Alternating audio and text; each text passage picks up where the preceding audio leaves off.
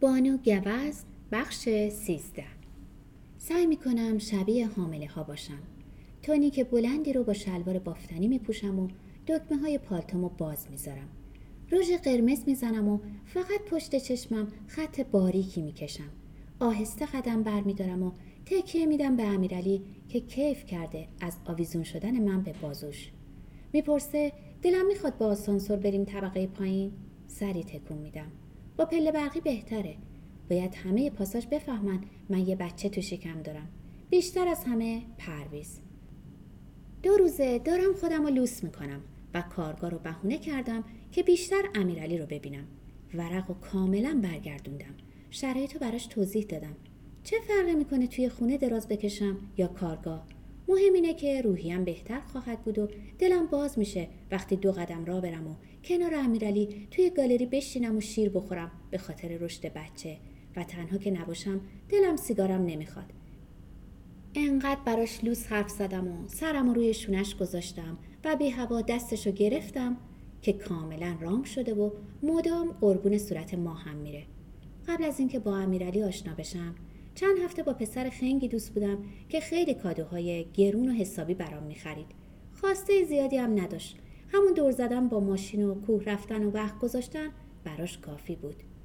24 ساعته آنلاین بود و هر وقت می‌خواستم چت می‌کرد. خوب می‌دونستم که همزمان با من چند نفر دیگرم داره که به گمونم ما رو اولویت بندی کرده بود. سهم من هیجان و بیرون از خونه و کارایی بود که دخترای پر انرژی و بیکله انجام میدن.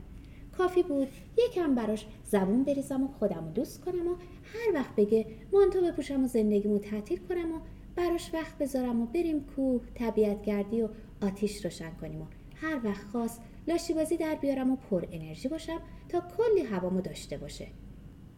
هیچ وقت منو کافه نبرد. بگمونم آدم کافه و پارتیش نبودم و خودش هیچ وقت نفهمید چه خدمتی به من کرد در اون چند هفته. دو تا عطر گرون قیمت و دستبندی اسپورت با طلای ایتالیایی و شال و مانتوی شیک و کتونی نایک دشت اون چند هفتم بود که در دوران امیرعلی خیلی به کارم اومد. هیچ وقت از خانوادم نپرسید و هیچ وقتم جواب هیچ سوالی رو نداد. فقط یه روز گفت با این فاز زمخت و شهرستانی من حال می‌کنه. همین که از همه چیز خوشحال و هیجان زده میشم. اون روز حرفاش توی صورتم خورد و چند ساعتی منگ بودم. این همه خودم رو نکشته بودم که فازم زمخت و شهرستانی باشه. پس موهای صورتیم چی بود؟ یا چهار تا سوراخ گوشم؟ حالا بعد از سالها دوباره همون ترفندا روی امیرعلی خوب جواب میده. بهش اطمینان دادم که کارگاه فقط برام سرگرمیه که زیاد ببینمش و تنها نمونم. نفیسه برام پیام فرستاده که تاتا جون این اتاق زیاد به درد کارگاه سفال نمی‌خوره. خیلی تاریک و بسته است. اگه قرار باشه سری کار کنیم بوی سفال مرتوب میپیچه توی کافه. از همون دو روز پیش دارم فکر می‌کنم به اینکه چطور میشه کاربری کارگاه رو تغییر بدم تا هم سرپاشه هم بسات خط تولیدم به هم نریزه. باید خودم باشم. همون تاتای قبل ازدواج که ناهید می‌گفت گاهی ازت میترسم تاتا. چی کار داری می‌کنی با زندگی دختر؟ خانوادت چیزی نمیگن بهت؟ مادرم می‌خواست چیزی بهم بگه یا بابام. غلام رضا رو داشت کفترهای پشت بوم ول کنه و بیاد منو تعقیب کنه یا عباس. تازه مادرم دعام می‌کرد وقتی به کارتش پول میریختم. اول میریم گالری. هیچ هیجانی از خودم نشون نمیدم برای کارگام. جلو شاسی های رنوار و مونه میستم و به سلیقه امیرعلی آفرین میگم. احساس می‌کنم قفسه پنجشنبه ها توی این چند هفته خاک گرفته ولی به روی خودم نمیارم. کمی شقیقم میکوبه و دستم یخ کرده. فروشنده لباس فروشی کنار گالری میاد داخل و با لبخند سلامی می‌کنه و با اجازه از کارتخان استفاده می‌کنه. دویست و چلو پنج هزار تومن. توی دلم میگم خوش به حالت. دوست دارم اینطوری کارت بکشم. امیرعلی خیلی زور بزنه هر دفعه که شاسی میفروشه از نهایت صد هزار تومن بیشتر نیست. مگه دخترها و پسرای لاغر دانشجو و هنری پول میدن پای آتا آشغالای گالری؟ باید کاری کنم به طور کارگاه بیفتن. آب سرد می‌خورم. امیرعلی خم میشه و می‌پرسه حالت خوبه تاتا یکم رنگت پریده. حالم اصلا خوب نیست ولی نمی‌خوام به این زودی قافیه رو ببازم. لبخند می‌زنم و میگم خوبم عزیزم. بالاخره مامانا زود خسته میشن دیگه. لوس بازین جواب میده و دوباره امیرعلی قربون صدقه میره و با خیال راحت میچرخه توی گالری و اتکت قیمت ها رو چک می‌کنه. سارا با کاپ ها از پله برقی پایین میاد. نگاهی می‌کنه توی گالری و به محض اینکه منو می‌بینه نیشش باز میشه. مثل همیشه شیک و آراسته است. پالتوی کوتاه آبی پوشیده با شال زرد و آبی و نیم چکمه های همرنگ پالتو. کیفشو ندیدم هنوز. چقدر دوست داشتم. منم این بند و بسات رو نداشتم و اسپورت می پوشیدم و شرکت و کنار میذاشتم با خیال راحت و برای خودم پول در می آوردم شایدم یه عمر پاسوز امیرعلی نمی شدم سارا با جیغ میاد توی گالری. سخت از جان بلند میشم و کمی هم خودم رو جلو میدم که حاملگیم بیشتر دیده بشه. سارا میدوه بغلم می‌کنه و میگه وای تاتا جونم از حالا مثل مامانا شدی. لبخندی می‌زنم و مهربون نگاش می‌کنم. امیرعلی کیف می‌کنه از این صحنه های مامان بازی از سارا برای جوجه کباب تشکر می‌کنم. حالم واقعا خوب نیست. نمی‌دونم چه مرگم شده. با صورتم گور گرفته. می‌خوام زودتر از تیررس امیرعلی خارج بشم. کیفمو بر میدارم و به امیرعلی میگم سری به کافه می‌زنم و برمیگردم. مشتری اومده و امیرعلی چشماشو رو هم می‌ذاره که برو. اینطور با سارا رفتن امنیتش بیشتره. در رو که باز می‌کنم بوی قهوه و سیگار می‌خوره توی صورتم. سارا آهسته میگه دستتو بگیرم تاتا دستشو می‌گیرم و فرشادو می‌بینم که با دیدن من شکه میشه. ولی معدب و مهربون میاد سراغم و حال احوال می‌کنه. لازم نیست زیاد زور بزنم تا بفهمم تمام صورتش پر از سواله. فقط می‌پرسم اومده؟ فرشاد سرشو تکون میده. سارا رفته پشت کانتر که کاپ کیک ها رو بچینه توی ظرفای کیک. کسی سفارش موکا میده. بلند میشم و کنار گوش فرشاد میگم نگران نباش هستن صحبت می‌کنیم. فرشاد چیزی نمیگه سری تکون میده و میره که تا آخر شب باریستا باشه. تقی به در می‌زنم و بازش می‌کنم. قبل از اینکه چیدمان و رنگ اتاق و فضای شیک کارگاه به چشمم بیاد نفیسه رو می‌بینم که غرق حرف زدن با شهره است. دیدن شهره در کارگاه نشونه خوبی نیست. منو که می‌بینن جمع و جور میشن و شهره بلا فاصله با ماگ سفید همیشگیش بلند میشه. اصلا به روی خودم نمیارم.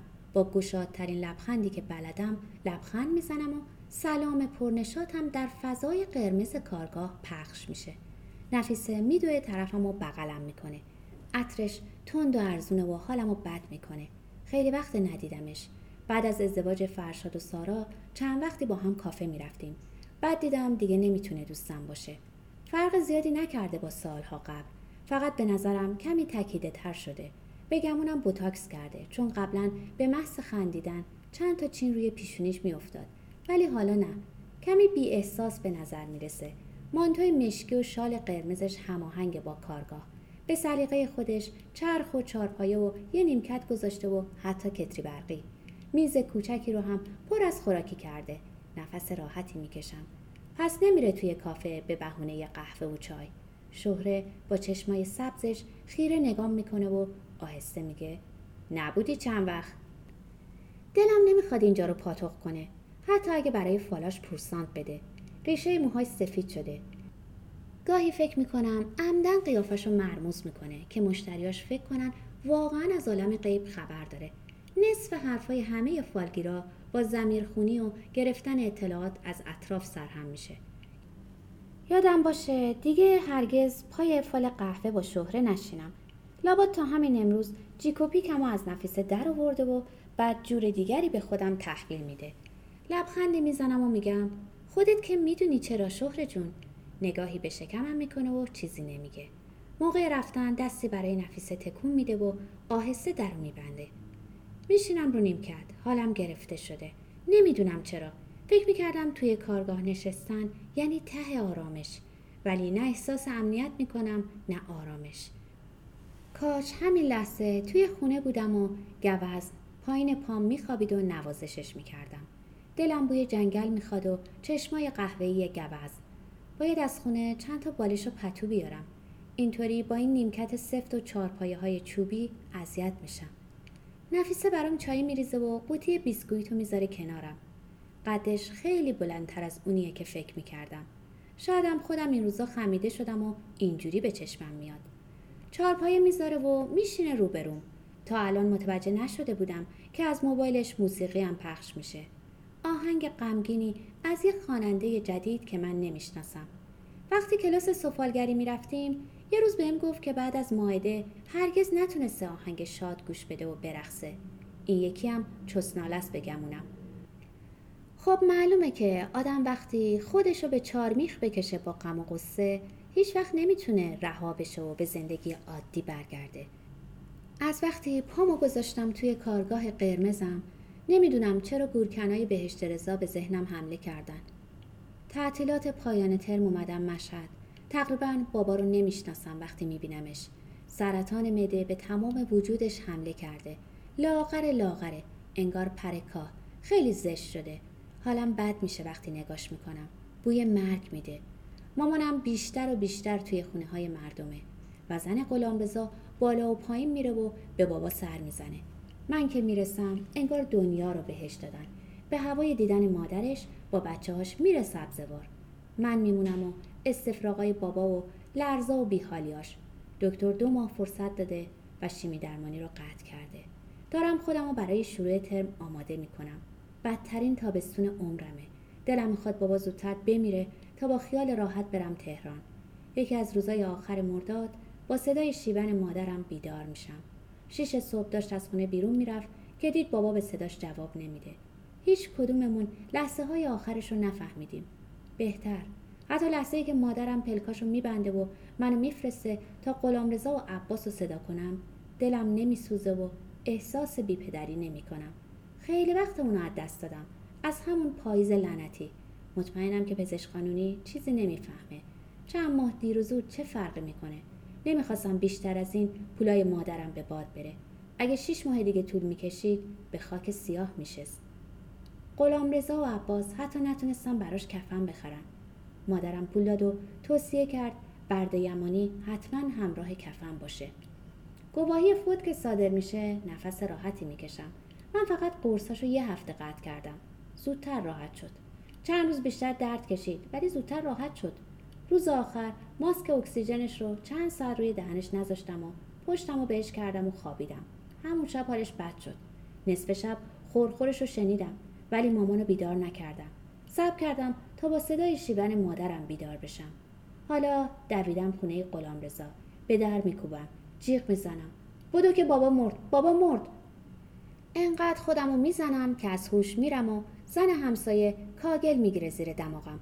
باید خیلی زودتر میمرد بابا. همون عصر پاییزی باید میمرد. نفیسه میگه بهتر شدی تا تا اگه حالت خوبه یکم درباره کار حرف بزنیم. کاملا موافقم که با نفیسه فقط درباره کار حرف بزنم. به طراحیاش روی دیوارا نگاه می‌کنم. با شابلون چند تا ردیف و سرهمبندی کرده. اصلا چنین چیزی نمی‌خواستم. همین که از دیوارا تعریف نمی‌کنم خودش می‌فهمه نپسندیدم. تون تون توضیح میده که وقت کم بوده و خیال می‌کرده خیلی زود مشتری میاد. خواسته زودتر رو به بشه و آبرومند باشه. سری تکون میدم و فقط میگم اگه خودت طرح خطی ساده ای می‌زدی شیکتر بود. گوشه و کنار هنوز کار داره. چند تا کاسه و گلدون و شمدون با چرخ سفال ساخته که خیلی معمولیان یه جور بدی توی زغم خورده. فقط قرمزی اتاق و دوست دارم و عجیب دلم می‌خواد تنها باشم. بدون نفیسه. اصلا به خاطر فرشاد و نگرانیش نیست. همینطوری دلم می‌خواد خودم باشم. ولی اینم می‌دونم که ایده هامو باید بدم به دستای نفیسه. هم قویتر و خلاقتره هم برای کوره و لعاب دادن سفال آشنا داره و استاده. نفس عمیقی می‌کشم و میگم نظرت چیه در مورد اینجا؟ برای اولین بار وقتی اومدم لبخندی می‌زنه و میگه همین که به فکر یه جای مستقل برای سفال بودی و همچین اتاق خوشگلی رو پیدا کردی عالیه. ولی تاتا اینجا زیاد هوا نداره. سفال باید بدون ترک خوش بشه. آفتابم می‌خواد قبل از کوره. اما اگه راهی پیدا کنیم که اینجا بخشی از کار انجام بشه عالیه. همین چند روز دیدم که مشتری های کنجکاو کافه اینجا سرک کشیدن و از فضای اینجا خیلی خوششون اومد. یکی می‌خواست با چرخ سلفی بگیره. حسابی فکرم مشغول شده. بلند میشم و گشتی می‌زنم توی اتاق. فرو رفتگی شبیه آبدارخونه رو نشونش میدم و دنبال دری به حیات خلوت پشت کافه میگردم. فقط یه پنجره مستطیل عمودیه. چراغی توی سرم روشن میشه. کار خود پرویزه. به نفیسه میگم بلند شه و بیاد پنجره رو ببینه. اگه پرویز بذاره این نورگیر باریک رو به دری باریک تبدیل کنیم پشت کافه برای خوش کردن سفالا عالیه. نفیسه بشکنی می‌زنه و بغلم می‌کنه. با خودم میگم شایدم واقعا عشق سفالگری کشوندتش به اینجا. همون لحظه برگ می‌زنم و می‌پرسم فرشاد دیدی توی این چند روز؟ لبخندش خشک میشه. دوباره ماسک الهه انتقامو به صورتش می‌زنه. سری تکون میده و میگه آره ولی هیچ کدوم به روی خودمون نیاوردیم که همدیگر رو می‌شناسیم. چه زن خوب و خوشگلی هم گرفته. خدا شانس بده واقعا. هر گویی دلش خواست خورد آخرش هم عاقبت به خیر شد. نمی‌دونم چجوری بحث رو جمع کنم. دکمه کتری برقی رو می‌زنم. همیشه چای و شکلات می‌تونه فضای گفتگوهای تلخ و خطرناک رو عوض کنه. خیلی دلم می‌خواد بدونم تا به حال فرشاد یا سارا اومدن توی کارگاه یا نه. دوست دارم بدونم توی ذهن درهم برهم نفیسه چی میگذره. خواهر نداشتم که بدونم مرده یا زندهش چه فرقی می‌کنه. اما من حتی یه سالم طول نکشید تا پدر مادرم رو فراموش کنم. خواهر و برادر لابد فراموش کردنشون آسون تره من همین حالا هم هیچ کس ندارم. غلام رضا و عباس خیلی وقته که مردن. آبروریزیشون رو می‌خوام چیکار کنم؟ اگه غلام رضا سنکوب کنه و بمیره نمیرم خاک کردنش رو ببینم. از گورکنهای بهشت رضا میترسم. هوا گرگومیشه که برای مراسم خطبه بابا میریم سر خاکش. دوازده سیزده نفر هستیم. زن غلام رضا و عباس لیوانای یه بار مصرف و قند و فلاسک اجاره ای رو با خودشون آوردن و منتظرن خطبه قبل از طلوع آفتاب تموم شه تا چایی بریزن. اگه وقت دیگری بود از هوای خنک اول صبح تابستون کیف می‌کردم. یکی انگار پشت سرم میگه درختها صدات می‌زنن. ولی پشت سرم فقط یه مش سنگ قبره. بین راه شایعه حمله گورکنا رو به مرده های تازه دفن شده میشنوم. دست و پام میلرزه و قلبم از حلقم بالا میاد تا برسیم به کپه خاک بابا که روش تکه سنگی به عنوان علامت گذاشتن. تمام مدت مراسم منتظرم جونور سیاهی از زیر پام بیرون بیاد و تیکه ای از دست یا پای بابا رو بندازه جلو روم. بلند بلند گریه می‌کنم. از ترس گورکناس که اونطوری مستصل زار می‌زنم. نه به خاطر مرگ بابایی که باید خیلی وقت پیش میمرد. مطمئنم گورکن زشت و چندشاوری زیر سنگ کج خاک بابا کمین کرده و به محض رفتنمون کفن و پاره می‌کنه. خالم بغلم می‌کنه. باد میوزه و صدای برگا تو گوشمه. منتظر چایی نمیمونم. به بهونه خوندن فاتحه برای مرده های همسایه میرم ببینم درختا چی میگن. بوی گل رسو دوست دارم. شبیه خاک جنگله. تیبگو می‌ذارم توی ماگ صورتی نفیسه که چشمم میفته به نقشه روی دیوار. یه ردیف گوزن سیاه کوچیک پایین دیوار کنار هم ایستادن. قلبم به تپش میفته نفیسه رو نگاه می‌کنم. می‌پرسم طرح گوز پیشنهاد خودت بود؟ نفیسه پشت چرخ سفالگری نشسته و سعی می‌کنه کوزه باریکی با گل رس در بیاره که طرحش رو چند دقیقه پیش دادم. شمدونای شبیه کوزه که مخصوص شمای بلند و باریک سفید و سیاهه. شونه بالا میندازه و میگه فرشاد پیشنهاد داد. گفت گوز برای این اتاق قشنگتره. قلبم فرو میریزه. صورتم دوباره گر می‌گیره. باید برم خونه. حتی گالری هم بهتر از اینجاست. چای رو می‌ذارم کنار دست نفیسه که صدای پرویز میپیچه توی فضای کارگاه. به به احوال خانم خانما چشم ما روشن.